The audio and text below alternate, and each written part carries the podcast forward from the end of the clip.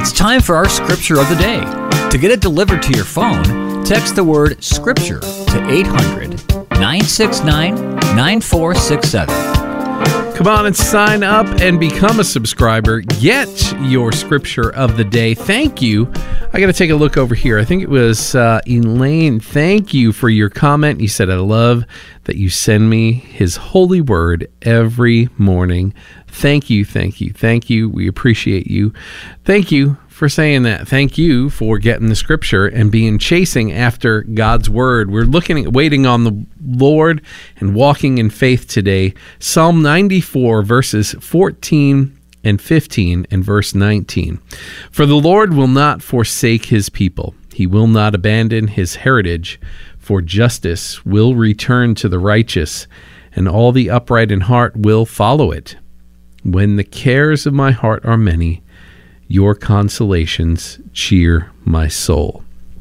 How many of us are walking today and waking up with some unrest in our spirit? I am surely not the only one because I was thinking about this one year ago. The world awoke to the news that overnight Russian President Vladimir Putin had formally declared war against Ukraine. As troops began crossing the border of Crimea into Ukraine, as Russian forces launched an offensive in the capital city of Kiev.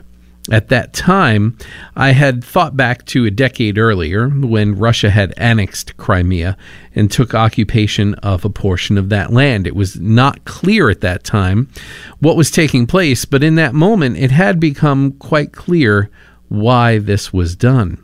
The action was only one step toward Russia's objective of taking Ukraine in an effort to prevent it from entering into agreement and becoming part of the United Na- the Allied Nations of NATO.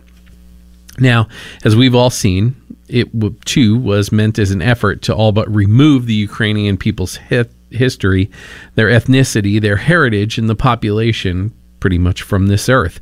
But land wars are not new to humanity. They have existed for all time. Land exchanges by force. We have witnessed in the last year now this back and forth tug of war with our own eyes, in and of itself, is but one of many conflicts in modern times that has taken place in our world. What we can't see with our eyes is what God's hand is over and what it is influencing. Paul says in 2 Corinthians 5 7 that we are to walk by faith and not by sight. The things of our eyes can cause us great anxiety and unrest in this world, which is why it's important to fix our eyes on the things above, to fix our eyes on the Lord.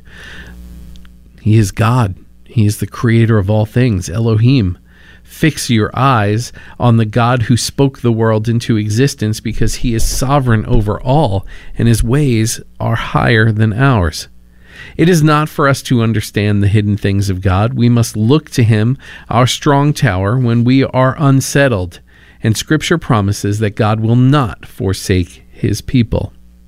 Our scripture today says that he will not abandon his heritage and that justice will come to the righteous. When he cares for the hearts of many, he will bring them comfort as you go into your day today, there is going to be this 24 hour news cycle that talks about shootings and natural disasters and the division in our country and the traumas of the world. But remember that God is in control, God is on his throne.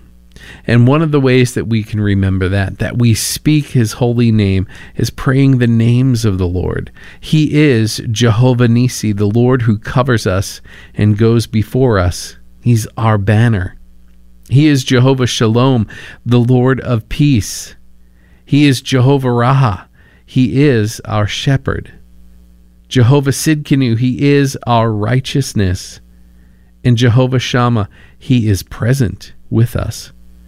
Jehovah Jireh, He is the one who provides. And Jehovah Rapha, He is the one who heals. If we are to have any hope as humanity in this world and the things that we see in the Bible, we must remember He is the Lord who heals.